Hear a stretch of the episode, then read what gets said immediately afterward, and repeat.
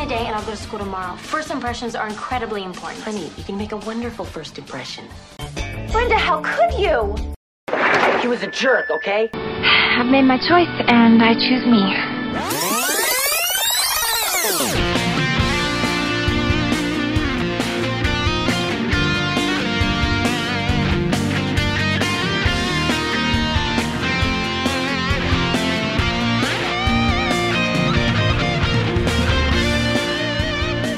North South Connection Podcast Network listeners, welcome to 90210 No So at Beverly Hills 90210 Podcast Retrospective Series. I am JT, and joining me, as always, on this wonderful journey through time is my co host, Tim. Tim, how are you? JT, I am awesome. Flashing back to the early 1990s. Always such a pleasure with you. And we've got quite the landmark episode we're going to get into here on 90210 No So. And to really make it mean something, Tim, I, I scheduled this a certain way to drop as the final podcast of 2021 on the North South Okay. Connection Podcast Network. So we're closing out the year with this monumental installment of 90210. So, and like you said, it's a big episode. And to do so, we had to bring back one of our most knowledgeable 90210 guests that we've had so far and fans. He uh, was with us previously in an earlier episode, back in episode four, and he's here again. That is our good friend, Mr. Drew Wardlaw. Drew, how are you? I'm doing good, boys. How are you?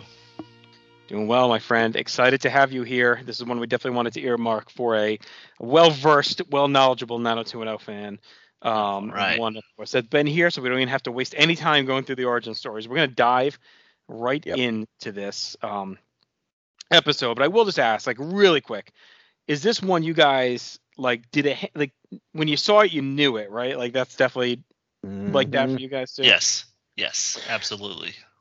This is so awesome because this is actually the first episode I was able to catch when I started watching the show in syndication. So I picked up as the show was airing in real time, like, you know, in, in sort of late season four and, and carried on into season five. Um, at some point, and we've we've discussed this in previous episodes, when when the show uh, hit syndication on like you know the CW, uh, uh, the, uh, before CW, the WB and WGN and all those stations. Um, when I started watching it regularly in syndication, I was like, "Oh wow, they're going back to season one." I had missed uh, the first few episodes, but this was the first one I actually caught in syndication, and then every subsequent episode became appointment viewing for me. And I had no idea this was kind of a, um, you know, famous episode at the Mhm. time that I watched it. I just, you know, it just turned out that way. It was, you know, as as luck would have it, um, I came in at at a pretty big turning point. So Yeah, Yeah, it's one that's been in my mind. big one for the show and big one for me personally.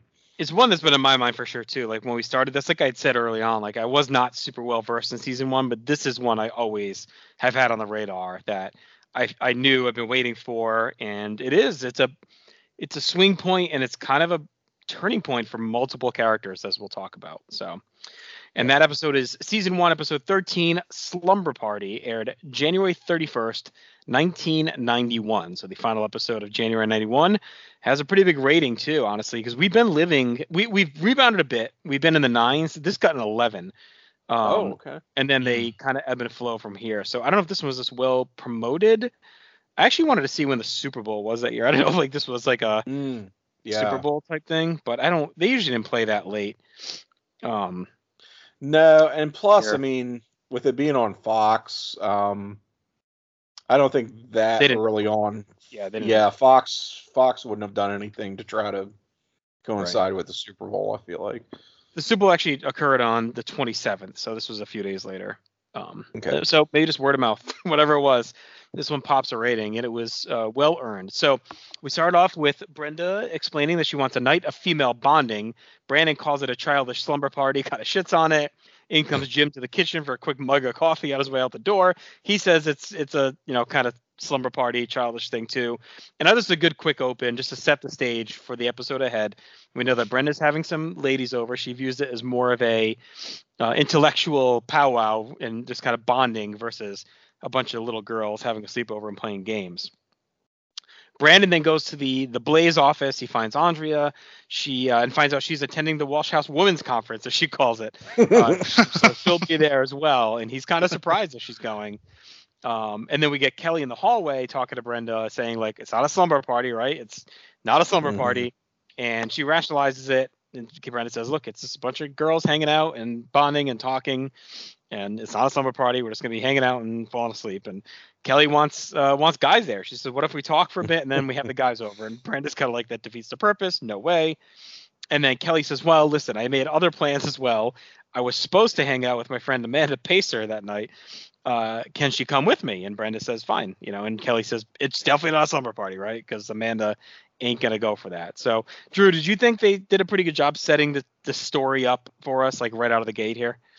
Yeah, I did because in the first three scenes, the main focus of the conversation is the slumber party, and okay, it's not really a slumber party, but they they, they really set up that oh, you know, this is something they they reference multiple times, like hey, didn't you stop doing that in in uh, junior high Mhm. or something like that? So they they they really set the stage for okay, this is going to be the big main focus of the show, and I think it also did a good job of kind of once again showing the difference between like uh, Kelly and Donna and you know little old Brenda from Minnesota.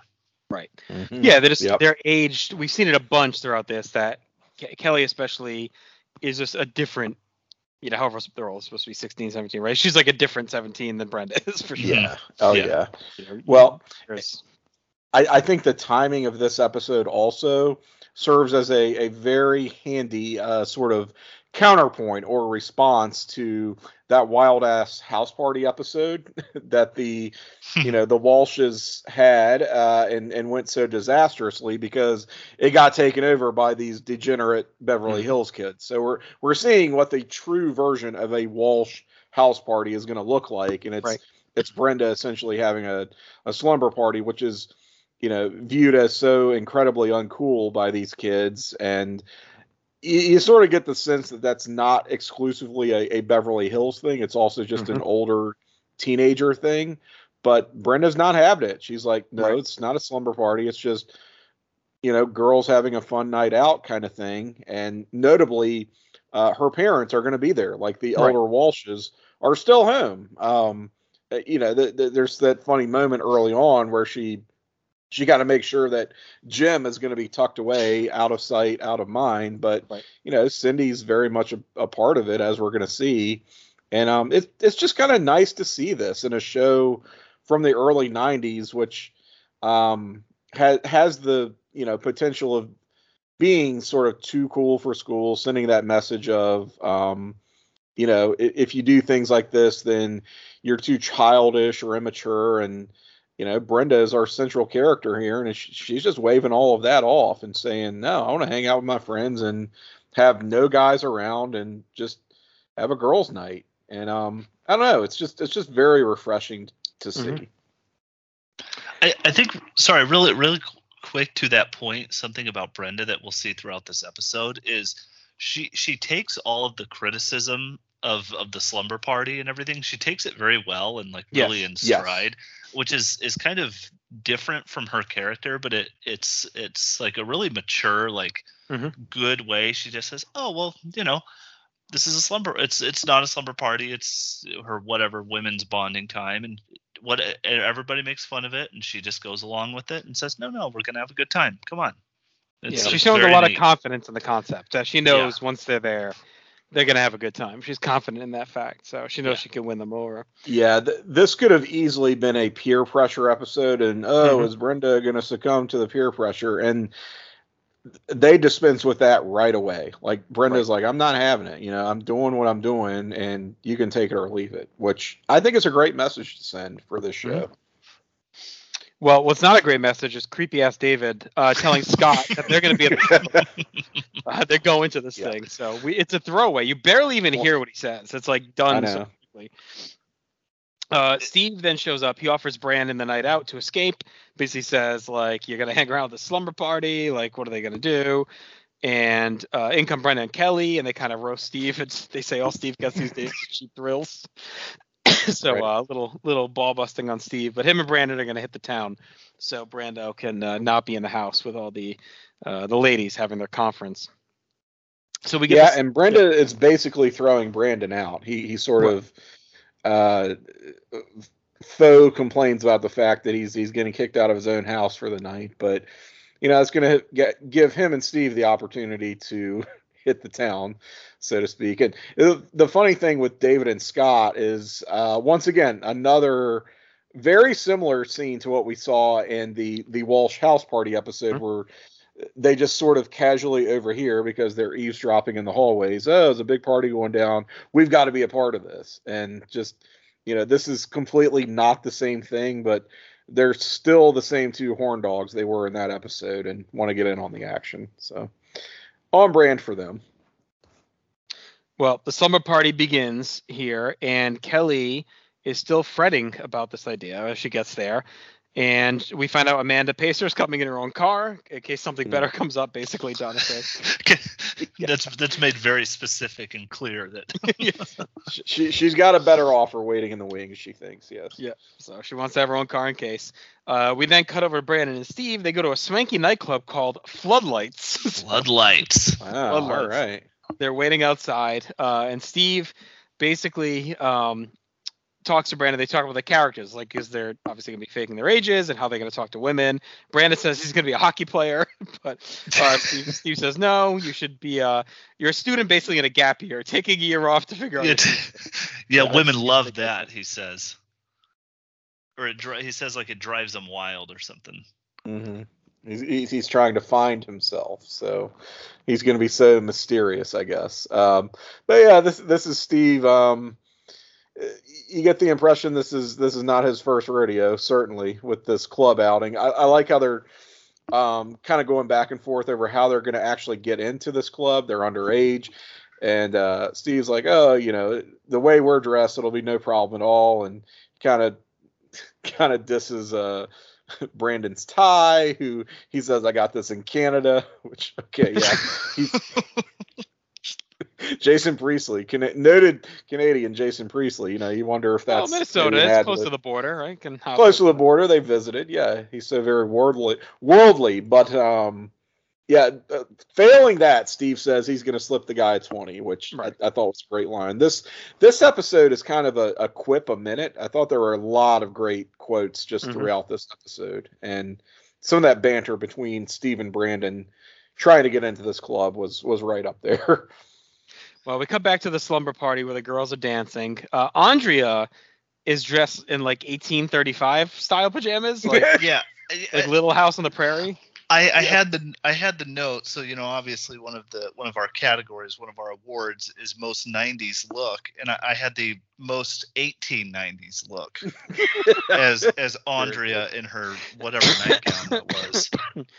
I don't know if it's even yeah, it's it- it's definitely like Laura Ingalls, whatever her name is. Like, that's- and that's a that's a shame because I, I thought she looked for Andrea. I thought she looked quite hot in the earlier scene where she informed Brandon that she was going to be spending the night at his house. She, you know, her hair was done up in a very non Andrea way. She had that um, I don't know the the color of this episode seemed to be uh, tan or or mustard brown um, because they all like Andrea, Kelly, and uh, the friend Amanda all have that same color scheme going Right. on, very matchy matchy.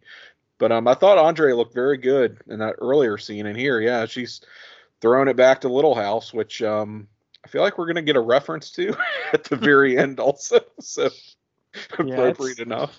It's a it's a tough look. Like they could have just let her just be in a t-shirt and like sweatpants or something. Like not saying she had to have like lingerie on to be sexy, but I mean this is like way over the top for her. just stick her in that thing. Uh, Cindy Yeah. gets pulled into to dance, so they're all having a good time. They're laughing, they're going crazy, and uh, everyone seems to be enjoying themselves, even Kelly. And in comes Amanda, uh, who is judgy right away. She's like stands in the doorway.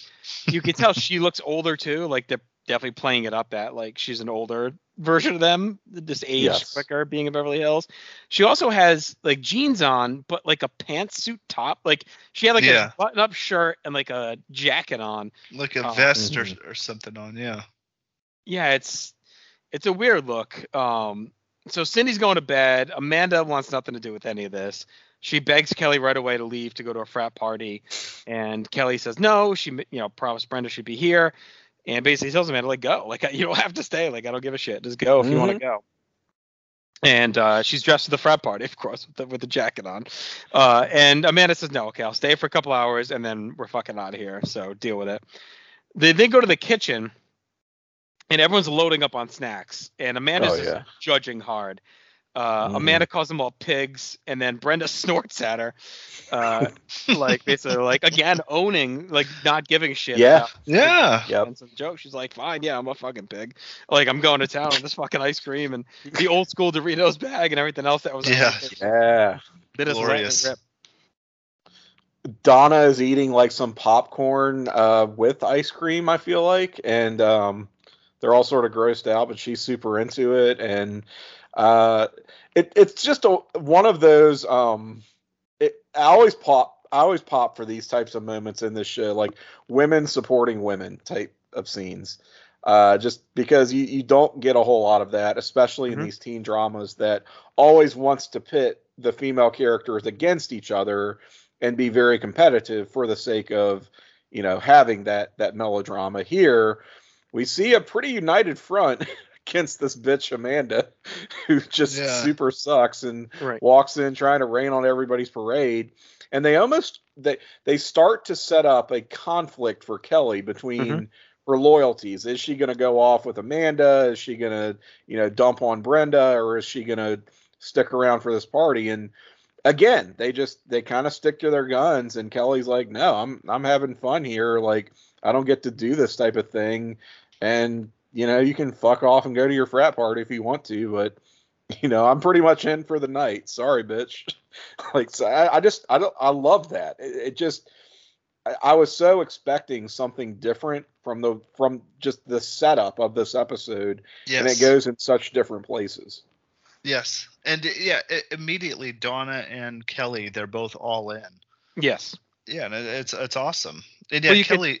Yeah, you could tell Loki like they wanted something like this, but because it's Beverly Hills, this is not accepted. They could never just like let loose. And I think deep down they're foreshadowing like Amanda kind of does too, because Mhm. she wouldn't Yeah. be staying here if she didn't on some level want to be part of this, right? Like she would have Mhm. said, "Well, I'm going with or without you." Like I'm sure she's gone to frat parties without Kelly before, so it's like you know, Yep. if she really wanted to go, she'd be gone, right? So I think a part of her, they never say it or it, hint at it, but I think if you read between it all, like a part of her wanted to wait and see and be part of it. there, Yeah, she- there's like she's a- a- acting very Oh, shitty and above it all, but she's also staying there. So yeah, yeah, it's like a thirst for innocence. Right. Yep.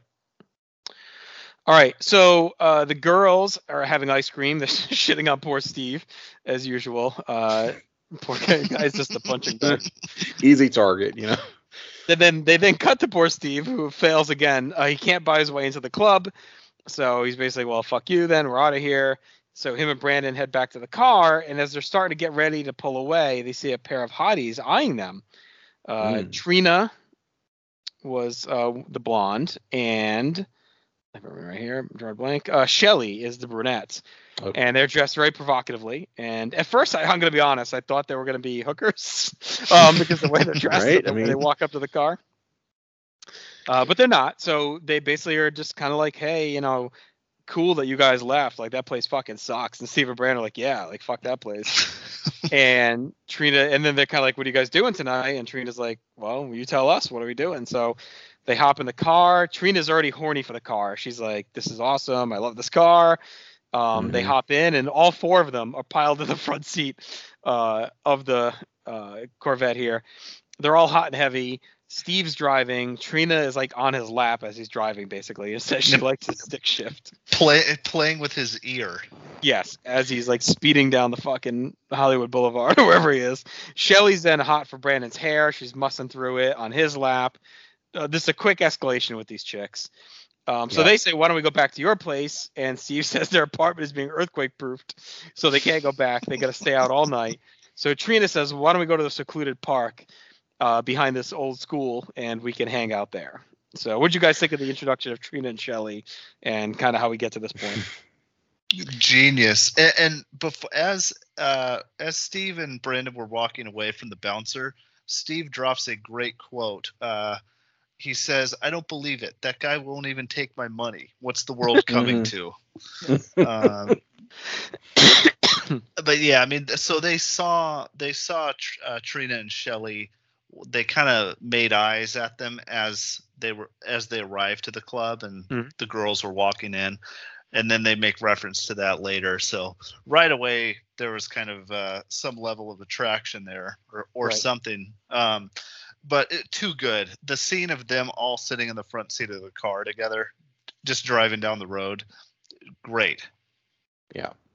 Uh, Yeah, it, and I love that Steve's uh, uh, price apparently went up from twenty dollars to like 50 60 and the guy still Yeah, didn't take instantly. his money. Just a no part of it. he, so he just gets rebuffed, and then uh, yeah, the the chicks approach them. They kind of reminded me of the um, Gary and Wyatt's love interest from Weird Science, the movie, um, Yeah.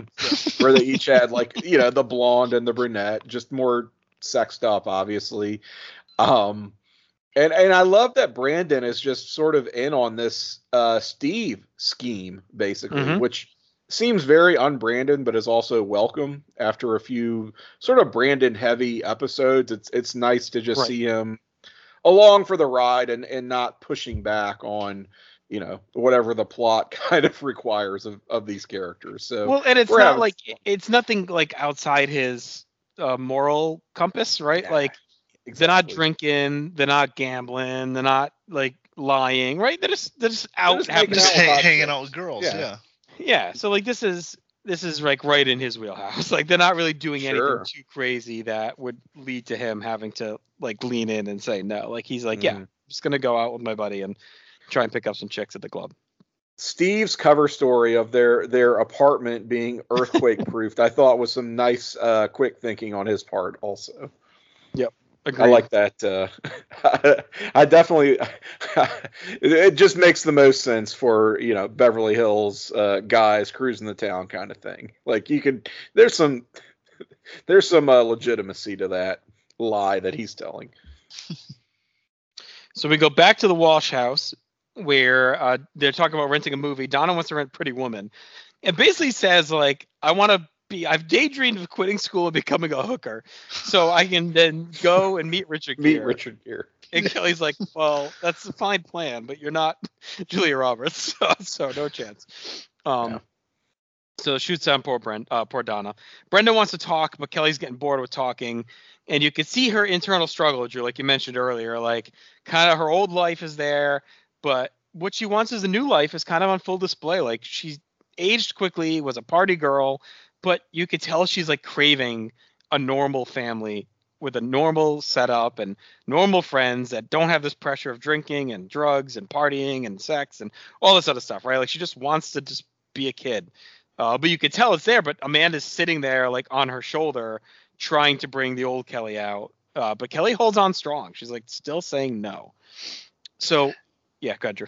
Oh well, just uh, again, it's like you you're expecting her to start scheming up a way to get out of the slumber party or something, and it just it just never comes. You just have that Mhm. uh, Brenda as the angel on the shoulder and Amanda as the devil on the other shoulder with Kelly, and it's it's cool.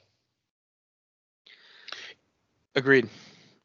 And So, uh, Amanda is a another example of the show using this sort of one-off character as the heel for a single episode, uh, in lieu of villainizing Yes. one of the main characters. So I, I, I like her as the antagonist throughout all of this. Yeah, I think that that's been some of our best episodes. Like, I don't like when we have like Steve or whoever is the heel. Like, I, I Right. prefer Mhm.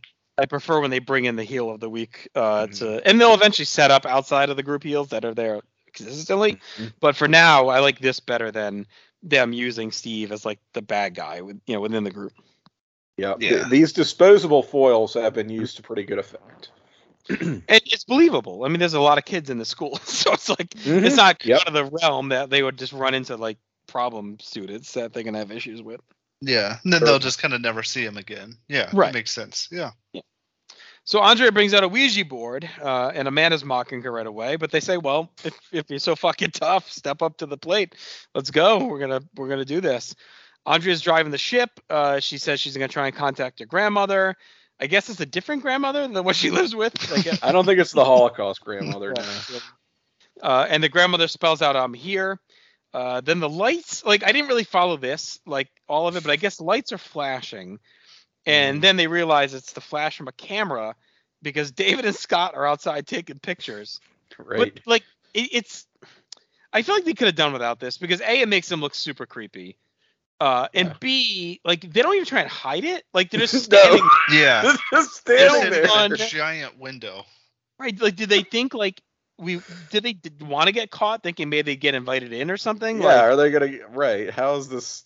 How did this uh, play out in their th- in their minds? I just it's it also makes it seem like it's it's lightning flashes and like right. all of a sudden it's turned into a dark and stormy night, but I guess not. It's just David and Scott with their flash photography. I, I don't know. It it's pretty goofy. I think I think what what kind of makes this not work is that you only see David and Scott in the, the those two scenes. The one at the very beginning and this one. There's no like hijinks of them formulating a plan like that that could they could have like Right. used that to like a comedic effect or something Right. where they're you know they're they're laying out a map of how they're going to get there and then like they they're it shows them sneaking around it just cuts to them at the window and then they're shoot away and that's it Just Yeah, stand there. it just And I mean, Cin- even. Cindy is like, you know, catch because she's hearing the, these girls scream in the living room, and it's like you'd think this would maybe be a bigger deal to Cindy if if not the rest of the group, and it's just like, oh well, whatever. Like, yeah these assholes, these assholes creeping on you, taking pictures. Um, it's all in good fun. Yeah, it's uh, it is felt unneeded. Like it just adds nothing. It ends up being those two little scenes, like you said. Like they could have done without it and been just fine. And it just makes them look creepy. Right. Like it just it wasn't needed. I know it's kind of Mhm. meant to be like kind of the boys sneaking into the slumber. Like it's kind of a trope, but Sure, sure. Th- this whole scene really felt like the setup to an 80s slasher movie like you've got I kind mean, of the, yeah. the satanic panic thing with the ouija board you've got the perverts on the outside trying to get in um, it could have like it could have really turned into you know they summon a spirit that starts killing people or something Yeah, like the like this is the jump scare before they get into the real, you know, meat of, of of the the scary horror movie that it's going to be. Yep. right all right. So uh, basically, Andre says the board's too powerful. They're not ready for it, so we'll put it away. Uh, Amanda gets pissed. She's like, "It's after midnight," and they're like, "Well, what happens after midnight? You turn into a pumpkin? Like, what's the problem?" And uh, she said, "Well, there's no point now. I'm going to the frat party because everyone's drunk and it's not gonna be any fun." And blah blah blah. So basically, she's like, "Well, they're like, well, just go." And she's like, "No, you ruined my night. I'm gonna ruin yours." So she's getting vindictive now. And I don't get like why, like, what does Brenda have to prove not Mhm. throwing her out? Like, send her packing. It's your house. Like, why does she feel like she's gonna stay there? Because not even Kelly's really going to bat for her. I, I think I think it's her trying to be inclusive of and like bring a woman in to you know bring another woman in to join the fun and say like look this is fun this is good we're gonna have bonding time. But at this point, she's been such a bitch. Like, yeah, mm-hmm. I would just be like, all right, look, like, it's my house. Get out. Like, because it's not like I could see if her goal was to impress her all along or something. Like, like she trying to show that she can fit in with her. Like, she didn't even know who she was. So it just seems odd that she's like bending over this backwards to have her stay and be involved. Like, I just would have been like, just get out. Like, it's my house. You don't. There's no reason for you to be here. Like, go home. Like, you weren't really invited. You know, we're not friends. Like, I don't need you here, like, shitting on me and my friends. So just go. So it was just I odd that, like, she's like, yeah. Amanda basically says, "I'm going to ruin your night," and they're like, "Okay." Like it's just an odd, odd way to go about it.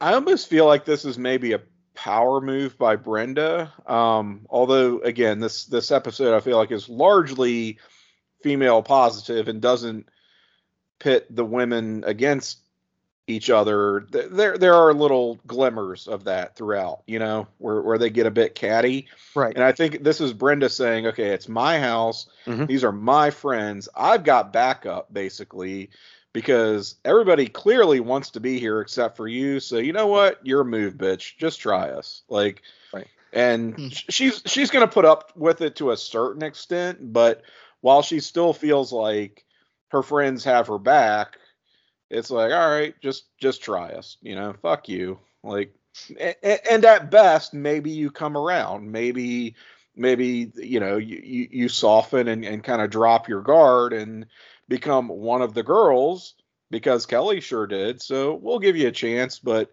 if you're if you're gonna be a bitch and just show your show your ass throughout this entire night, we'll put up with it to a point. But um, you know, let's just see where it goes from here. All right. Well, Amanda does say basically like I'm gonna ruin your night by making you play skeletons in the closet, and Brandon, Brenda, uh, Brenda agrees defiantly. She's like, "All right, let's go." Then fuck you. Like to you said, Yes. Tim. Like, it's like fine, The- yeah. Yeah, I mean Mm-hmm. that that feels like okay now now it's a game of chicken at this Mhm. point. Yeah. And Kelly, It's says almost like they want to be doing truth or dare, but we're not going to be doing any dares because Right. nobody cares about that in a show like this. Right. Yeah. Basically, So just truth. It's just truth or truth. Yeah. they have to call it something else. All right. Well, Kelly agrees to go first, but first we cut over to Steve and Brandon and uh, Shelly and Trina. They're in the abandoned parking lot. They all start making out in the car, and uh, like, they're not even six seconds to make it out. And Trina's like, "I want to drive the car right now," and Steve's like, "Right now? like, like, can we wait a few minutes?" She's like, "No, right now." And he's like, "All right, fine." He makes everyone get out, and uh, so Steve, Brandon, and Shelly all line up, and Trina fakes being a novice. She goes around the parking lot, kind of fucking up with the the shift. And Steve's basically like she's gonna leave my transmission on the ground, you know, like basically fucking up the whole car. Uh, but then she pulls back up to them and says, "Let's go." Shelly runs and hops in, and Steve and Brandon stand there like mouth open, and they just take off. And Steve panics, but basically says like they're coming back. Like, look, they're just going for a ride. They'll be back. And Brandon's like, yeah, fucking coming back. Um, so this is a pretty, I think, a pretty classic scene. Let's let's let's Yeah. wrap the whole thing here, and then you guys can give me your thoughts on the whole thing. So they wait a while, uh, but but the girls never come back. Steve's holding out hope. He's like, you know, the sparks were real, Brandon. They can't, we can't fake this kind of stuff. Like they were so into us. And Brandon says, like, look, buddy, like you've been scammed, man. I'm going to the police station. And he starts to walk off, and Steve's like, I'm not going. I'm waiting here for them. Uh, so Brandon comes back, and Steve has a breakdown. He's like, you know, how my parents gonna react? What if people in school find out about this? He makes Brandon promise like not to say anything to anyone that he was stupid enough to let these girls take his car. And Brandon gives the old Scouts honor, and Steve just kind of laughs, and he's like, nobody's ever given me a Scouts honor before. And Brandon says, well, basically, only good scouts get to do Scouts honor. Like, basically says, Steve, you're an asshole, and that's why you don't ever, you know, get the Scouts honor. Yeah. And Steve kind of says, like, you know, maybe I'll do that. So we have multiple turning points here for people in this episode. But and just like Kelly's been showing signs of her wanting to change and be more down to earth, you can feel that here from Steve too. Like he knows he's been an asshole, that he lives kind of a shit life as a shitbag a lot of the time. Not a shit life, he likes his life, but he's kind of a shitbag. And like you could tell deep down he's like kind of into Brandon because he wants to be like a good person like him and that he can be that when he's with Brandon and you can see like he wants to change. You could feel it in that scene. So like Kelly earlier, I think we get that from Steve here too, that it's seeping through that, you know, he feels bad. He's just like no one trusts him. He's a fuck up. And that's because part of it is he's a jerk and he wants to just be a scout like Brandon. This this this is his best scene so far in the show. I mean, like as an actor, I think uh, Ian Ziering did awesome with it. Uh, I I really like whenever Steve gets serious, and and this like you he mentions his dad, which is a huge uh, element of Steve's psyche throughout Yes. the show. Um, just just his constant struggle to try to please his dad, and not only that, but to please this the the community that he's in. So it's like, man, you can't tell uh, anybody at school. You know what happens if people at school find this out? Like you you Mhm. start to see this developing depth that Steve has, uh, and he becomes instantly a more complex character going forward. And and you see this internal struggle where you know he he wants to be good. Like he he's it's almost like he's kind of hit rock bottom you Right. know like his eh, and going forward so what's that going to mean? It's it's a great great scene. And then brandon brandon eh, kind of is mean to him. Like he, he you know he says like they Mhm. scammed us. I'm going to the police. Are you coming with me? Like he's always got to get really confrontational at he escalates point real quickly. Think. real quick. um, but but he calms down, you know. But it, it it's a great great scene and a, a really huge one for Steve. Uh, yeah, well said for sure. I, I, I thought this was an incredibly strong Steve scene. Um, Ian Ziering really continues to impress me in this first season, these early goings with uh, the character. Um, and I, I enjoyed that this turned into what seemed what started as a, a very uh, hijinks oriented like Steve B plot that you thought was Right. just going to be very disposable kind of gets real and Mhm. and turns into a story about uh, Steve's desire for acceptance and inclusion.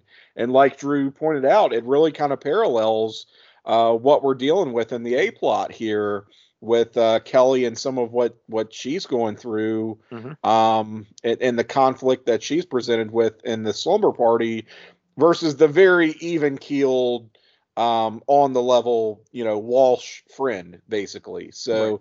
good stuff here where, you know, Steve is is wanting to be uh, much like Kelly, wanting to be desired uh, for himself, for for his personality, for who he is, rather than simply what he has to offer. And that just immediately gets thrown in his face by by this chick taking off in his car, like like which is the most material possession of all um, things we see in this episode. Right. You know, he, he just gets straight up conned, and it's like you you actually end up feeling for this dude, um, and and especially with the the mentions of um, Rush Sanders, who is a character we're not even going to see until like what the fourth or fifth season of this show.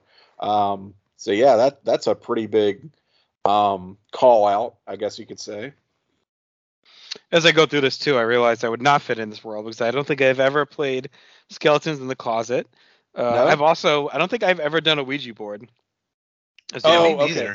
I've done. sketch Oh, I've fully. I had look. I had the Ouija board as as uh, one of my maybe not the most '90s moment, but as a '90s moment because I um, Ouija boards I feel like had a weird resurgence in the early '90s, and I definitely had one, and they were just mass produced and sold by you know Milton Bradley or whatever. So how occult are we really talking with this stuff? But um, I I was way into it. Yeah. I, I totally Did related to that. You ever feel like it works?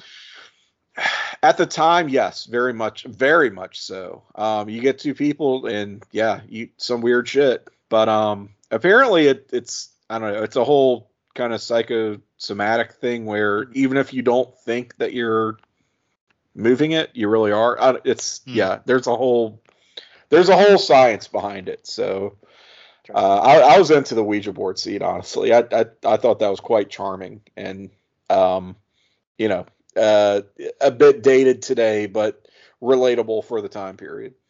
I've also never driven a stick shift. so Whoa. I would not fit in it Really? all. Nope. Wow. I, I haven't often driven a stick shift well, but um, I have had the experience. Yeah, no, my first car was an automatic, and that was it. Just Yeah. never. I, I learned on the old uh, manual Honda Civic, huh? Nope. Nope. I learned on a stick shift. Yeah, And uh, probably a good experience to yeah. Right. Like, It's probably something I should know how to do, but. All right. Well, we'll continue on. Uh, so we have Kelly in the hot seat. We found out her middle name is Marlene, as Brenda eases in with some softball questions. Andrea asks, steps it up. She says, "What's your first sexual experience?" And he, she says, "Steve." Uh, he pestered me constantly about it, and then we finally did it in my bedroom after school, while his mom was being interviewed by Entertainment Tonight. They interviewed Steve after, and he had a big grin on his face after what just happened. So it's quite the tale here. She's all kind of remembering it fondly. She's all smiles, even though they all shit on Steve usually. Um, she doesn't seem too broken up about it. But then Amanda raises the bar and she says, "No, tell everyone about your real first time. And Kelly's like, I don't know what you're talking about. And she's like, tell everyone about Ross Weber. So Kelly gives in. She says this godly football stud, Ross Weber. Uh, Amanda says it was before the nose job, B BNJ she calls it. Uh, before the Yeah, job. nice callback there. to the pilot, really. Right. So Kelly says basically she spent her whole, I think she was a freshman the whole year trying to get close to him. And one night they were all at a party, they all got drunk. They went out to Mulholland. Ross took her in the woods and said he wanted to have sex and kept telling Kelly, like, I know you want it, I know you want it. And Kelly gave in. They went uh, right there on the ground. Basically, it was quick and no blanket, basically, at all. And bad experience. Ross drove her home and never talked to her again. And Kelly's crying and it's a very intense scene that hangs in the air for a moment it makes the party very real it also makes amanda seem like a wicked bitch because she knew the story right as a friend and made kelly tell it in front of everyone i did remember this differently in my mind and not to say Me this is too. a form of rape but i remembered it as her being like actually fully on sexually assaulted and again Yes. this is obviously a Same. version of sexual assault not justified in any way but the way she tells it made it more like she was a willing participant whereas I, in my mind i remembered it being more that she was like attacked and like Yeah, it was it was like more aggressive, right? Right. That's that's what I'm Mhm. remembering too. Yeah, um, that's interesting. I, I had a total similar like Mandela effect experience with this. I, you know, I, I haven't seen this episode in, I mean, easily 20 years. And the first time I watched it, I, whatever age I was, very young, um, very much recalled it as being her recounting a, a sexual assault. Um, just from from the way that she tells it and how emotional she gets uh, the performance by Jennie Garth, and the reality is it's it's a bit more nuanced than that. It's a bit more complicated. Um, I don't know that I would even rule out this this being maybe a, a sexual assault, and just the way that she tells it is kind of Right. softening it a little bit in her. oh it clearly is I mean, It is. Yeah. Yeah. yeah, that was yeah. forced And, but she does make it seem like i gave in Right. She she makes a point to say like you know he drove me to the secluded spot. All he wanted to do was have sex, and she she even says, "I wanted and I wanted to," but then she goes on to to describe this extremely unpleasant experience where it, it wasn't exactly non-consensual, but it was far from romantic, and at, at some point maybe this turned into something she didn't want. And she doesn't really get into that aspect of it but it, it's maybe sort of unspoken. And um, the way that she emphasizes you know he didn't even bring a blanket um, that's what it kind of leaves you hanging on. Um, and it, it's just it's a very impactful statement for such a kind of simple um inconsiderate oversight right Mhm. that makes you makes you go there's there's really probably more to this um and i it it just kind of made me respect this episode and the writing and the show so much for not um turning this into a very overt oh he raped me kind of thing Right. but uh, kind of i think a, a more realistic portrayal of what a lot of people's Mhm. a, a lot of women's formative sexual experiences really are um unfortunately so it in some ways it, while it was not what i remembered exactly it was in some ways more powerful and holy shit jennie garth here right Mhm. um Great. I, I think a lot of people rightly remember this as a breakout moment Yes. for her as a character and as a performer. I would argue probably the Jackie episode was, you know, maybe earlier in, in that, um, you know, timeline. But Right. um, still, this this is an incredibly incredibly strong stuff from the show and the character and the writing and the actress. All just wow. Um, really blew me away. And you know, kind of Kelly stealing the show here, being in the hot seat first up. Um, who can really follow this, right? Um, you almost wish they had maybe saved this for a little bit later in the episode, but I, I see why I see why they they they presented it the way that they did. Right. Yeah, th- th- this was great. I mean, th- this it mirrors, you know, like like we talked about. This mirrors Steve's uh, experience, Mhm. but th- this scene informs essentially like almost every relationship that Kelly has. So many Right. interactions with men that she has going forward, and- and uh, uh, I mean, Jennie Garth was. This is pretty. I mean, it, it was. You're totally transfixed on the scene, and like Tim mentioned, the nuance of this, where if you listen to the words of what she's saying, Mhm. it it could lead you. You know, if you were just reading a script or something, it could lead you to believe maybe something different happened. But right. the tone in her voice, the way she's crying, the gravity that it's given, it, it really implies that there's something else going on. Um, Yep. And that that's that's really really impressive for like a you know a, a nighttime soap opera essentially. and it gives you more insight as to why she's uh you know escalated her teenage years the way they Yeah, have like she's exactly. got re- repressed memories like this first sexual experience and then her mom is a drunk and a drug addict that she's had to take care of so you can see why she's acted out the way Yeah. she has and growing up the way she has it is craving to be more you know down to earth Yeah, and that's so, down home. that's that's so realistic and and Right. informed and accurate. You know, Mhm. it's yeah, Mhm. she missed out on this age right of like right. whatever 13 to 16 right it's like that's what she's missing and she's trying to get it back you know so i guess she just spends a lot of those earlier. Yeah, it, it reframes a lot of those earlier scenes, Mm-hmm. especially where she's having uh, those conversations with Brenda about sex and kind of her attitudes and how she feels about it, and, and how Kelly seems so much more worldly. Um, it's not just that, well, she's more experienced, she's Right. she's this kind of party girl character. It's that um, it's all kind of flowing through this experience, which Mhm. we didn't know about at the time, and now it, it just sort of presents all of that that earlier material in a much different light. Uh, so this this is a huge scene, really.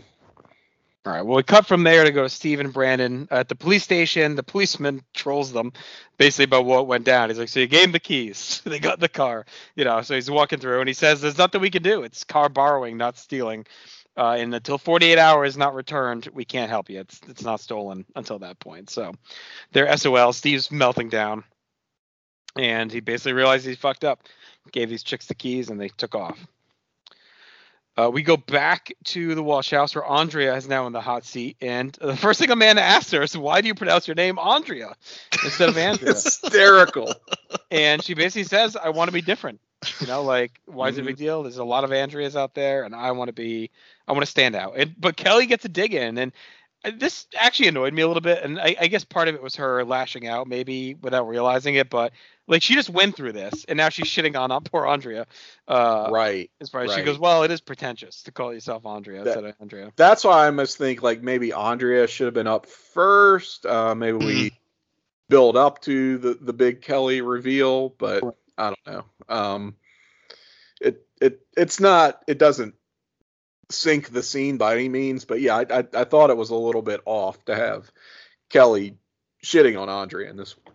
Yeah, I guess I just took it more as like she um was la- not lashing out, but that she was just angry, right, and just being a bitch because she was Yeah, she's very emotionally charged after probably what she's she's just bared her soul, and it's like, okay, the next person up is why do why do you call yourself Andrea? Are you kidding me? Like I just Right. confessed like this awful story, and this is you know we're we're still playing pick up sticks here. like come on. Well, it does escalate pretty quickly. So Amanda basically says, "Are you a virgin?" And she admits mm-hmm. it, like she doesn't hide it. Yes, I've not. You know, I've not. Well, first she tries to be like, "That's personal. I'm not going to answer that," and then she's like, "You Which, to." again, Kelly just described in so many details a sexual assault. Well, it's like Andrea's panicking. I don't think she realized all of a sudden what she was walking into, and now here she is. So Kelly says, if you could sleep with anyone in school, who would it be? And she kind of stammers, and she says, Hans Fleshman. Um, and they say, are you serious? Like, not Brandon? And she's like, no, not Brandon. We're just friends. I told you we're just friends. And like nobody believes her. And Amanda says, like, look, I see you puppy dogging with Brandon, like hanging on every word he says in the hallway. The whole school knows you're in love with Brandon. And Kelly again goes in on her and is like, Yeah. Yep, it's true. We all know you love Brandon. And Andrea admits it. So tough night for poor Andrea, who looks just like really shook. And she's like, Yeah, fine, that's Brandon. I want to bang Brandon. Uh, I was shocked. I was Mhm. shocked that she re- she confessed that she revealed this because I I didn't remember that at all. Um, and for the characters to see what we see as the viewers was also quite rewarding. Um, even though they're being you know a bit catty here, but I mean that's I guess that's skeletons in the closet. That's how the game is played.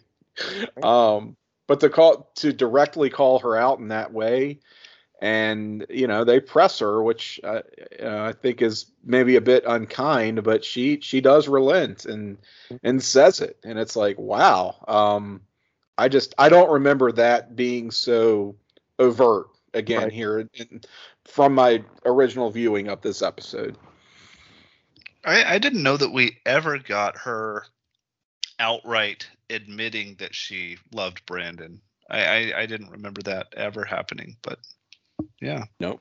I know there's things that happen in the future, but uh, I, I didn't remember that specifically. All right, so that's out out of the bag. Uh, we go back to the police station. Brandon's about to call Cindy because Steve says, "I can't call my mom; she'll hit me if I call her." um, but the cop comes in and says, "Hey, we found two chicks. Uh, is your license plate? I I ate a Ferrari." Uh, Steve says yes, and they find out that they caught them driving, uh, speeding basically, and and the, the car wasn't there. So they're coming in, and Steve's all relieved because the night's been saved. He doesn't have to call his mom or Cindy. We cut back to the Walsh house where Donna's in the hot seat now and has nothing to say. Basically, she's like, "I've never done anything wrong." Um, Typical Amanda- Donna.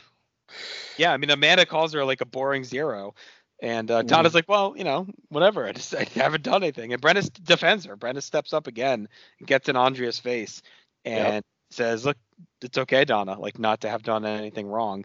And uh, Donna is kind of our finishes our trifecta of growth. Like we've had Kelly so far, we've had Steve, and now we have Donna. Like this is the first time we've had more than like a line of dialogue from her, where she feels like she's more part of the group uh, than Mhm. just like a tag along to Kelly, and she's actually going to be a character going forward versus just like kind of a half character. Uh, so again, I thought this is like another big step in this evolution of these non-Walsh characters on the show.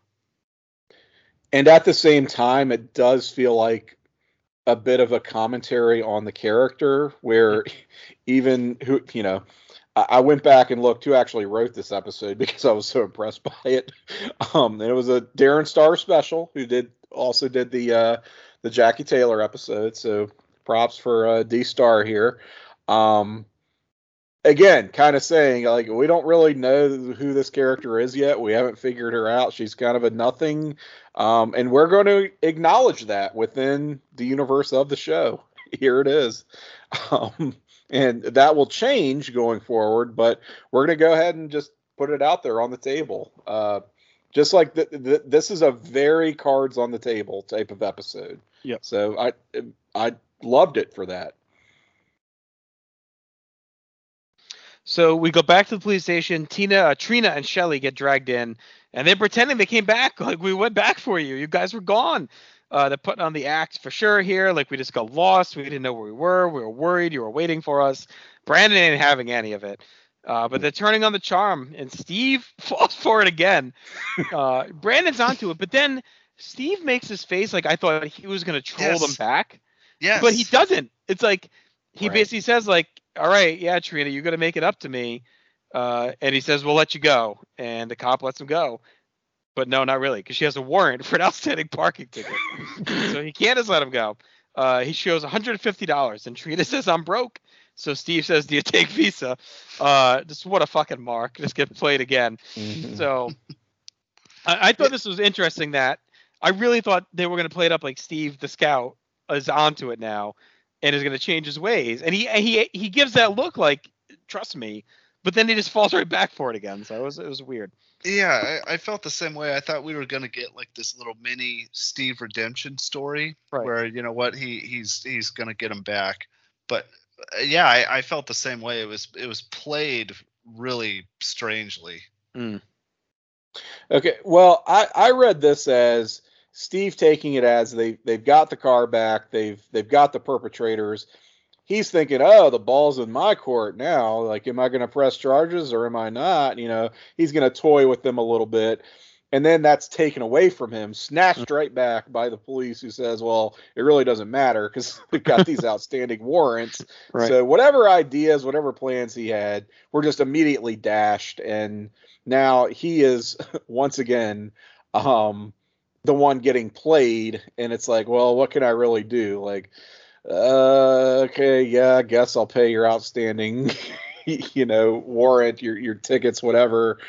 Um, it, it- it's like he's he's trying to save face, but he knows Right. that he's been had a second Right. time, and you know he can't really lose his composure and walk away because it's like one minute ago he he thought um everything was really in his favor and now mm-hmm.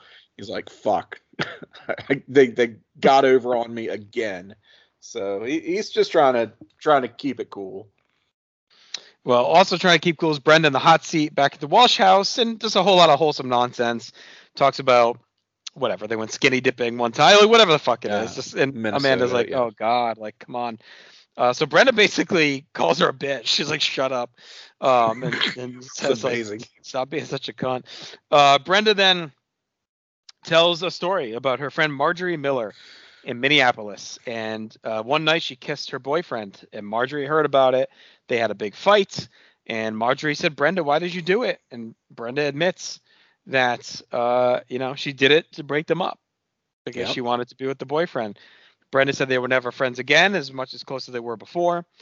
And that leads to Kelly making a revelation that after Brenda started dating Dylan, she tried to make a move on him because Mm. Dylan had been flirting with her for a year before Brenda even moved there. And Brenda immediately fucking loses it. After staying cool all night, she's like, What the fuck? Like, I can't believe you did that. And Kelly says, Kelly just like unloads as well and says that Brenda's become unbearable um, since dating Dylan. Like, just this awful stuck up side of her. Mhm. And Brenda says, I'm stuck up. Like you and Don. Well, Donna says Brenda's stuck up. And Brenda says, I'm stuck up. Like you guys are fucking stuck up. Uh, and then Andrea snaps. She says, I came here tonight to make new friends and to get closer. And all you ever want to do is gossip. And they all decide to start to leave. Uh, but before they do, Brenda says, Well, wait a minute. Amanda, you were never in the circle uh, as part of the game. And Amanda stammers and she's like, No, no, well, whatever. The game's over. I'm out of here. And you know, Brenda says, "Well, listen, Kelly, you were brave to tell us about Ross. We're glad you did." And Kelly says, "I'm actually glad you're not perfect, Brenda. Uh, that you have a dark side as well." And they make up. And then, in one of the most heavy-handed foreshadowing moments, and whether they meant it or not, Kelly says, "I will never try and steal Dylan from you um, at all." yep. And like we'll never let you know a guy come between us whatever. So just like a major yeah. hang in the air. Okay um i mean i'm assuming they had in mind eventually to maybe have kelly get in the way of this right? They- they maybe have not maybe not the way it does happen. Maybe their plan was that she'd be a heel and steal like whatever the reasoning is they had planned it's clear there's something there because they make a clear point twice for Brenda to say like, you know, I've had this happen before and I would never do it again type of thing, and then Kelly saying I would never try and steal Dylan from you. So, yeah, Well, to have the discipline, if in fact you know that's true, to have the discipline to set it up and then not pay that off until like another two years, basically. Um, it, I, I, I guess about a year. Um, well, it- season is three, incredible. Well, I guess technically they get together at the start of season three, right? Um, season two, beach yeah. is it the beach? They go to Paris. end of season, e- Yeah. beginning of season three is the Paris stuff, right? Um, so they get together pretty much right away. Yeah. yeah, but but that whole season two is all very Dylan Brenda, as I recall. Um, right. That's Beach Club summer season. Mm-hmm. Mm-hmm. So, I mean, this is a ways off if they if they are truly seeding that. Um, again, just something else I had no recollection of Right. playing any part in in this episode. Like even even Kelly's admission that you know I've I've always liked Dylan Mm-hmm. um, seems very consistent with subsequent revelations and um, developments. So yeah, big stuff here, and I, I love the unraveling how they all kind of start to turn on each other. Mhm. Um, it, it also gives kind of a rationale for why Brenda is being so cavalier um, Right. in in host party. Like they think it's because you know she's gotten so stuck up her own ass. Mhm. Bit of truth to that, and I also felt very bad for Andrea here. who Genuinely, Right. just wanted to have a nice night with. She doesn't have a lot of girlfriends. at all. So this she is doesn't big have she doesn't really have this yeah and it's it's kind of blown up in her face um but then they immediately like all just turn it around on on this bitch amanda who has like been such such the uh um perpetrator Mhm. and, well, she's stewing, pegging and they all like apologize. Yeah. and. Needling needling them throughout this entire episode and it's just like fuck her like they just throw her on the fire basically Right. Yeah, like, and uh, it turns into a bonding experience yeah, yeah, like we're just So- gonna hug hug it out. We didn't we didn't mean it. Like we just get angry. Whatever. Fuck off. Yeah, burn her at the stake, not us, not each other. You know. So yeah, they they turn on her, but kind of well deserved. Um, and we'll we'll we'll see how things end up. But I I, I just liked the just the range of of emotions we went through in this very quick scene.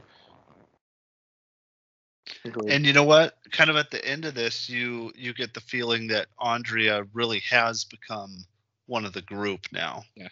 Mm-hmm. Yeah. So they're all apologizing. Amanda stews and leaves. Uh, but Donna, they realize that Amanda forgot her purse. And Donna goes, We should throw it at her. so she, she goes to get the purse um, and drops it. And a ton of pills come flying out of it. A, a- a comedic Yes. amount of pills. Come out of Yes. this. It's absurd. And I mean, I was the cover not on. Like, I, they all fell out pretty easily. Um, so Amanda returns to get her purse. She realized she forgot it. And we find out that they're diet pills. And Kelly grills her immediately. She's like, Are you eating? My mom used to use these, and she's all fucked up as a result. And Amanda admits it. The diet pills, she has a problem. She was fat uh, before and not pretty. She had the, went on a, a hardcore diet and got back on track, and she swore she would never be fat again. And these pills are basically what keep her there. And Kelly basically says like, "You're being a fucking bitch on these pills, and this isn't how you used to be." And Amanda breaks down. She says like, "You know, it's not easy. Like you're hot. Like some of us have to work to be as hot as you are, basically. And Mm. these pills are her way to do it. And Kelly says you need to forget the pills and be yourself. Like relax, enjoy your life, stop starving yourself, taking these pills and being fucking miserable. Uh, Amanda starts to leave, but Brenda begs her to stay so they can help her. And Amanda, again, kind of like we talked about, has that finally admits that yes, she does want to be part of this. And she says, tells Donna to bring her the cookies and wants to pig out. And she's all smiles now and was going to relax. So um, she kind of lets the guard down and feels like she's been wanting to do it all night and finally got the ability to do so by coming clean on her issues. a little bit of an easy and pat resolution here, but I also I think thought it's so, necessary. Yeah, but also sort of necessary because I think it's so rare that we see things like this because you know there is so much pressure, especially in the early '90s, so much pressure on young girls to Mhm. to be thin at all costs and not eat, and I, I don't know the the conversation that they have. Um, I, I thought there were kind of some unintentionally funny lines, but were probably also pretty relatable to you know young teenage. I, I've never been a young teenage girl, but I'm just guessing. In 1991, there's some girls who went through this and were feeling Mm-hmm. this way, um, even if they weren't choking down, you know, diet pills, especially when it's effectively speed in the early 90s, like the Fen-Phen or whatever type stuff that just makes your heart explode. Um, eh, like I kind of think that needed to be a message to be put out into the world, especially from a show like this. And I, hearing that it popped a pretty big rating makes me feel all the better for that. Um, but yeah, there there were some good lines throughout this this whole exchange. Um, even with it being eh, a bit contrived as the sort of climax to the whole um, Amanda issue of this episode. It, it was such a heavy episode too that I think it was nice to have like kind of a happy ending that was wrapped up really Mhm. quickly, kind of send the people home happy. Right, right. Yeah, I just wonder if there could have been one more. It is that her becoming happy happens quick. Yeah, But I guess maybe Mhm. she was on the verge. Like, I mean, that's the vibe you get. Like, she didn't need much of a nudge because she was already there. She just needed someone to embrace her, right, and and bring it out. So maybe that's why she found herself hanging around this this house as long as she did on this night. I mean, alternatively, I guess they could have just had her storm out and be like, "Fuck you guys," um, you don't get it, and and just have the message be, "Well, you really can't save everyone, but oh well, you know, tough shit. We've got each other." Um, I don't think that's the worst thing in the world, but um, I, I, I'm fine with with all the the girls basically coming together and being like, "You know what? Let's junk out. Fuck guys. Fuck being fat. Fuck everything. Let's have a fun night." You know. Uh, all right, so we go back outside the police station. Trina gives Steve her number, says she can hang out tomorrow. And as she walks away, Steve looks at the paper that she wrote it on, and it's a coupon for a manicure at Trina's nail shop. so Trina apparently is a uh, esthetician or whatever, uh, Right. and is going to give a manicure to Steve if he wants one. And Brandon says, "Face it, buddy, we got scammed, but you know what? We had a blast, and it's better than the slumber party." So they kind of all smiles at the end, saying, "Hey, you live, you learn, and we had a good time doing it." and he gives it to Brandon and says, "Hey, give this to Brenda or something."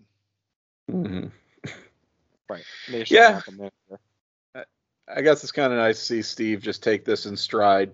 Again, knowing pretty much he's getting played, but keeping his Mhm. cool and just going along with it. He got his car back, so Yeah. the night has basically been salvaged. Yeah, he lost Almost. 150 bucks basically on the on the uh the parole. so first, so that was about it to pay off the ticket. um, And he keeps his reputation overall. You know. Yes. yeah, which is like he cares yes, about, really. exactly. And Brandon says it like they had a, they have a story, right? Sometimes those are the nights you just look back on and say, yeah, it was a shit show, but at the end of the day, it's a story that we could tell ten years. from now. know. Um, all right, so they're done. Brandon returns home, and the girls are all passed out in the living room. But Brenda wakes up. She hears them, and Brandon says most guys would die to be in this room right now. um, and they recap the night of what happened, and then he walks away, and the girls all giggle and say goodnight, John Boy, which is the Little House of the Prairie reference. Or the the earlier. Waltons, right? Oh, the Waltons. The yeah. Wal- I was gonna say, was that Walton's or Little House? Yeah, I yeah, couldn't it was remember. Waltons, John Boy. Yeah. Yeah, thank you. So John Boy heads off to bed, and we wrap up the night. And I, you know, I thought again a great episode. Uh, more problem of the week type stuff. You know, we hit the topics uh, on the diet pills and the uh, sexual assaults and everything else. But it was a big step up for Donna, for Steve, for Kelly, all wanting to show signs of growth. Also, we had the big foreshadowing from Brenda and Kelly. Uh, with the Amanda reckoning, again, I thought it happened a little fast. It could have used a little more earning, but they only had so much time to do it. So it's fine. But this is really, like we said, like a pretty iconic, memorable episode. Um, I absolutely loved it. I I love this episode so much. Um, I, I think this should be required viewing in public schools. Um, just in family life or whatever, just play this fucking episode. Just I think it's something that people that age just need to see. There's probably been better examples of this done over the years and more contemporary shows that I wouldn't know anything about because um, I'm an aged homosexual, but that doesn't matter. Um, I just I think this episode was great and should be seen by by all people. Um, much much better than even my memory, which was uh, quite strong in holding this episode in in very high esteem. Uh, yeah, it's it's it's a big one for sure uh, for this series. So I I see myself going very high on our episode grades. All right, well, let's get into our awards then. Uh, Drew, what did you have for your best scene? Best scene, I chose uh, Steve and Brandon uh, after as the car gets stolen and Steve getting serious. Yep, that's what I had too. Trina and Shelly stealing the car. Uh, I went with Kelly's confession and breakdown after she was pressed on what her real first time, so to speak, was like. Uh, just really impactful stuff there. All right, most important scene. I, that's where I went with. I went this. I, I kind of. Okay. It's a little cheap. I went skeletons in the closet 'cause it's kind of all one big scene. But for when the minute Kelly gets in that hot seat through Brenda telling her story, like that's all the most super important stuff in this whole episode. I Yeah, the well, same. I, I I went with um, again most important to me also tends to mean most uh, biggest foreshadowing and and that was Kelly admitting to Brenda that she tried to get with Dylan right after they started dating and that she had been into Dylan for a long time he'd been flirting with her and Mm-hmm. just how jealous she felt I, I thought that was huge All right, most '90s look. Uh, I went Brandon's tan vest over the green shirt in the beginning, and then yes. Uh, Trina's outfit as Yep. well, the garter belt with the bra and the jacket, like that. That felt very '90s to me. A little ahead of her time too. Like that felt more mid '90s, honestly. But um, yeah.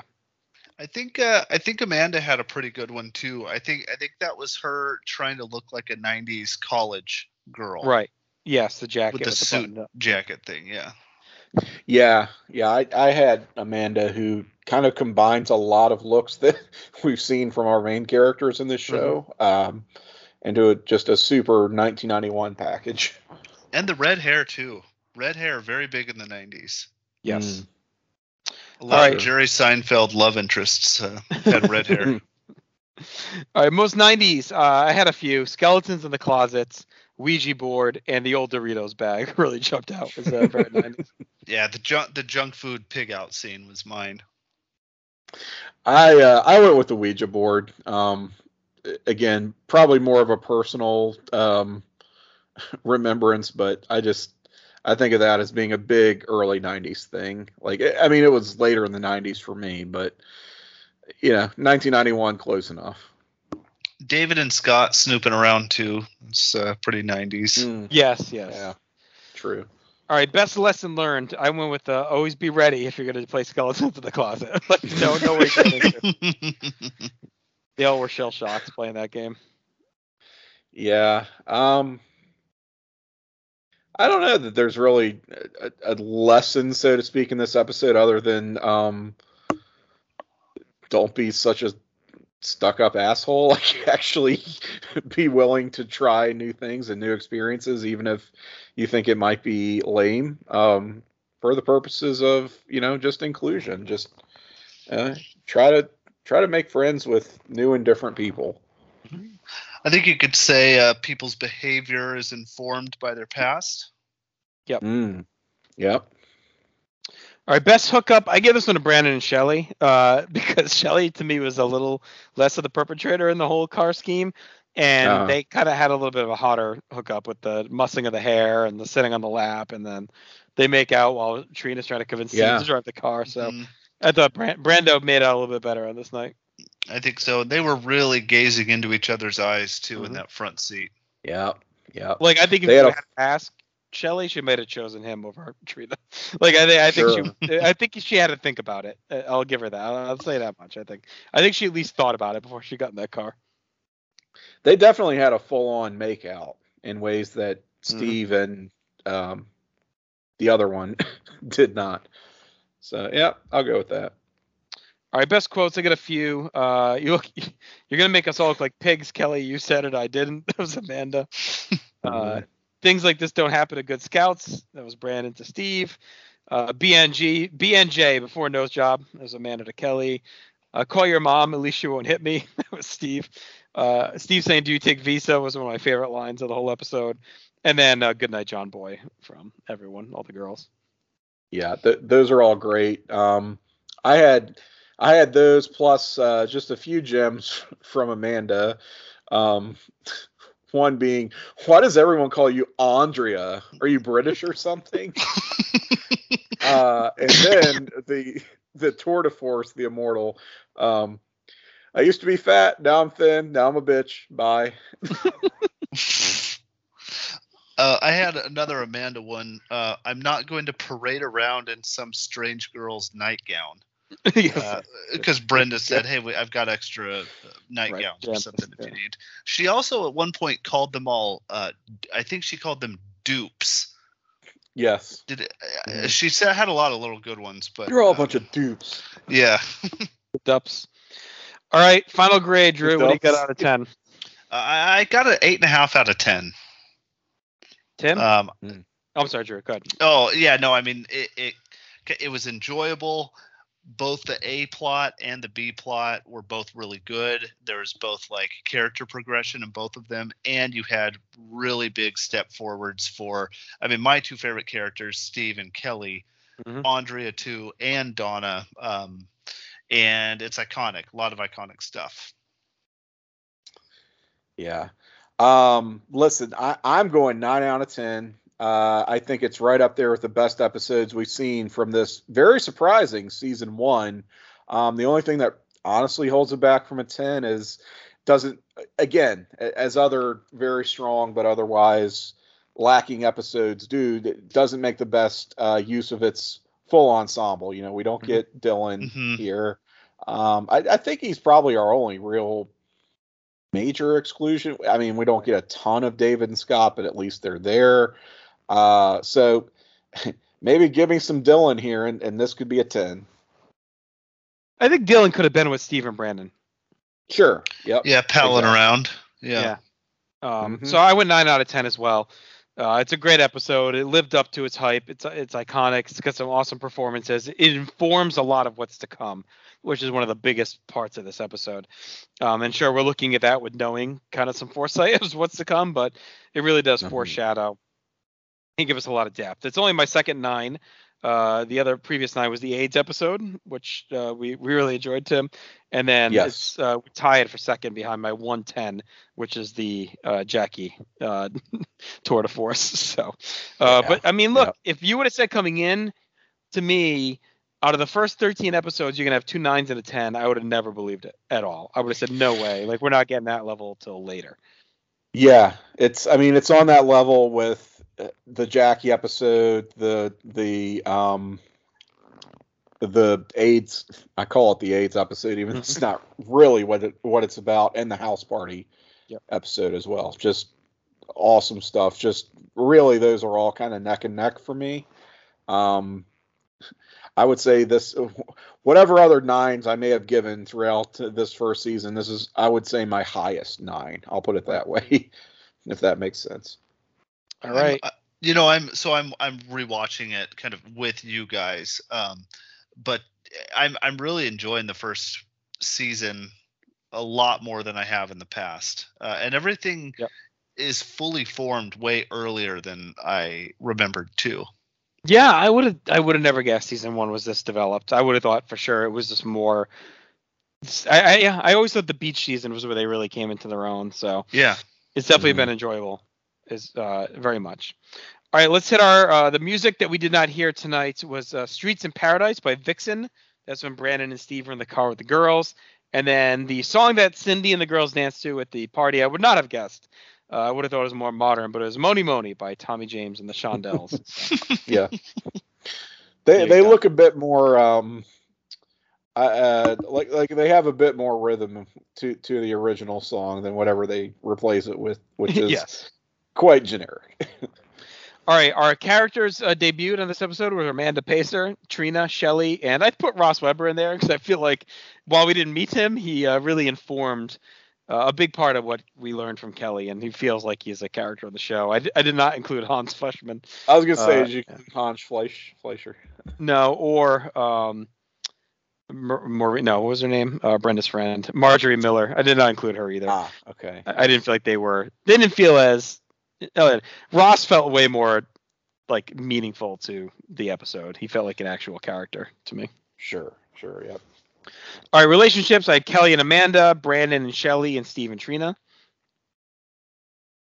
Yep. And then for places and things, I just added floodlights. I don't think I missed anything else there. Unless we want to put the abandoned parking lot. the abandoned parking lot. We might put that, I guess I'll put that. Police station, I actually, the guess we police saw station- when. Oh yeah, we did. Well, Yeah. is it the same police station where uh, Brandon It's gotta spent the night in the drunk tank? Yeah, it's got to be. Okay, so we'll count that. All right, all right, let's do our character ranks here before we get out.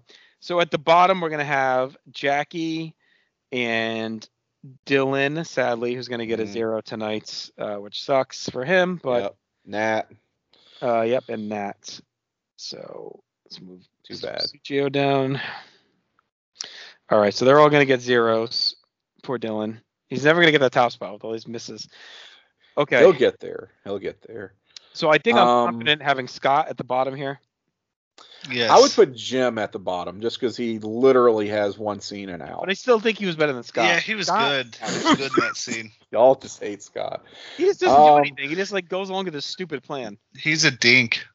Yeah. I, I I would put Scott just below David, just because I I didn't think Scott was any worse than David in this episode. All right, all right, Um, fine. All right, so we'll do Jim, then Scott, then David. Is that fine? yes, yes, thank yes, please, thank you for indulging right. me. Then Cindy. Yes, Okay. Mhm. no, Then Yes. then Donna, which I feel bad because I feel like she should be higher, but Oh. there's no one to put below her. I mean, I mean above. Like yeah, everyone Yeah. else has to be a mm-hmm. above her at this point. That's a shame. Yeah. It's her best. episode. yeah, yeah. And then I guess Andrea. I think Well, Let's see. w- Kelly. Ke- oh, yeah, so can we agree Kelly's gonna be number one? yes. yeah, yeah. And Brenda's probably number two. Right. Yeah, yeah. Brenda did do a lot. So then, do you have S- Andrea above Steve or Brandon? I guess is the question. I I could I could argue I could see Andrea being above Brandon, not above Steve. I thought Steve was awesome here. I could see Andrea being above Brandon. I'm not. I can too. Uh, yeah, I'm I'm good. I, I like the separation between Steve and Brandon, Mhm. and Slot and Andre between them. Um, not that it was a bad Brandon episode, but he was Yeah, I just didn't certainly do it. Son. Yeah, he was just more of an accessory to Steve, Right. which is fine. Okay. All right. So that gives us Jackie Taylor, Dylan McKay, Nat Bussichio, all with zeros. Jim Walsh with four, Scott with five, David with six, Cindy seven, Donna, Andrea, Brandon, Steve, Brenda, Kelly. Kelly's number one. All right, I'm going to do the overall rankings, but Tim, why don't you tell us what's going on with the North South connection? Anything else you want to plug?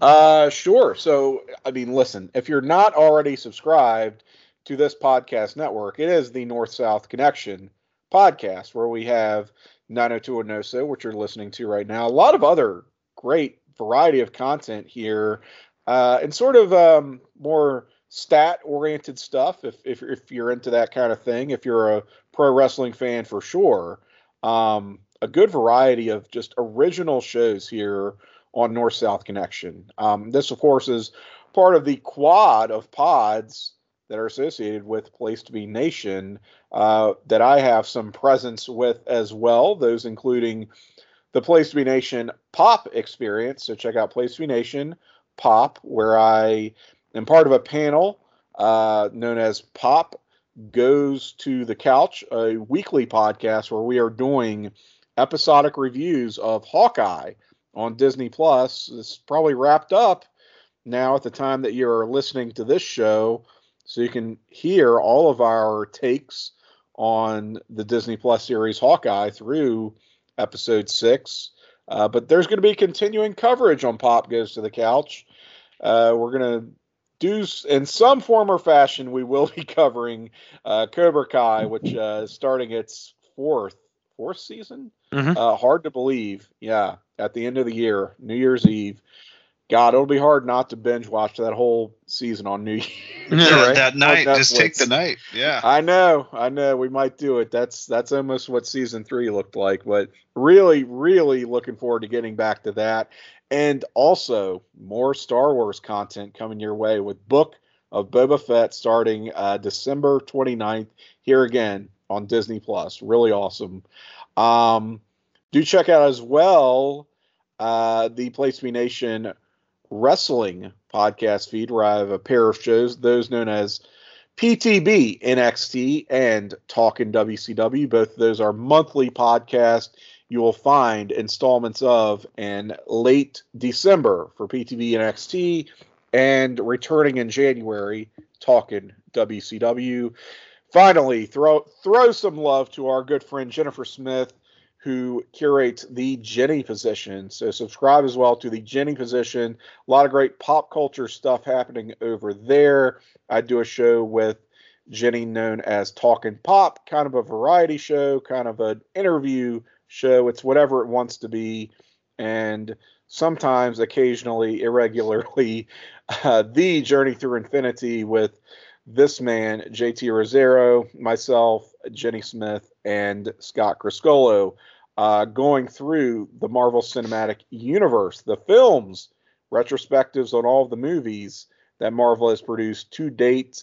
Uh, we are up through coming up on Black Panther. Haven't recorded that yet, but we'll try to get back to that in the year ahead, hopefully. Uh, you can follow me on Twitter as well. I am at Cyke68, C Y K E 68 on Twitter that does it for me. Drew, is there anything you'd like to promote out to the world? I am on the uh, what will be the latest episode of the Chronoso WCW Watch. Uh, mm. Me and Jenny and Pete Schermacher reviewing uh, Great American Bash 1986. So check that out on this very North South Connection feed. All right, awesome. Tim. I think you covered everything pretty much uh, well. North South, just follow us on social media, facebook.com slash North South Connection. If you want to give me a little New Year's gift out there, share this feed, share with your friends, go on to yeah. Apple or whatever podcast app you use and leave us a rating and a review and just spread the word. And if you are a listener that has not been part of this show or any of our other shows, but you're interested in talking now to an just reach out to us. We'd love to get you on the schedule uh, honestly, it's filled up quite a bit, but we can definitely yeah. get you in there. Uh, we have quite the list, uh, wait list already set up, at least through oh, through the end of the season. Tim, actually, we're booked up, um, but we're happy to work in anyone along the way as well. No right. shortage of episodes here of 90210, so it's not like you won't get a shot. Definitely not. All right, let's do our final character ranking before we head on out here tonight. In last place, still with her one episode appearance, Jackie Taylor with 13 points. Nat Bussichio at 12th with 24 points. Donna Martin up to 36 points, but still in the bottom tier. Scott Scanlon at 45. Then Andrea Zuckerman jumps up to a very nice 69 points, so making up some ground with her big performance tonight. David Silver next at 78 points. Jim Walsh with 87. Dylan McKay is uh, now in sixth place with 92 points. These no shows are killing him. I think he'd be like lapping the field if he was at every episode. Oh yeah, yeah. So we'll see if he can make up ground as he continues to pick up steam as a character. Kelly Taylor now into the top five with 98 points. Steve Sanders at 101 is in fourth place. Then Cindy Walsh with 102. So Steve's right on her tail now. Uh, she is in third place, and then the Walsh kid still uh, by far at first and second. Brenda at 137 and gaining quickly on Brandon, who's at 139. So Brandon had opened the gap a little bit again after they closed it, but Brenda um, coming back now with a strong performance tonight as Brandon uh, had less points. So we'll see how that continues to evolve through our next uh, few episodes. So Incredible that'll dark horse performance by Cindy. I just want to. yes, she's top three right now. Uh, Stephen Kelly and Dylan though are, are hot on the tail of likely passing her soon. So, right, right. Well, we'll see. Uh, all right, so that'll do it from here. We'll be back uh, in the next two to three weeks as usual. Hopefully, everyone has a happy and healthy New Year's. If you're listening to this to ring in the new year, welcome to 2022.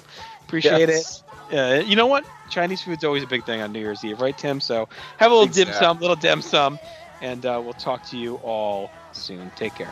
Yeah, yeah, yeah.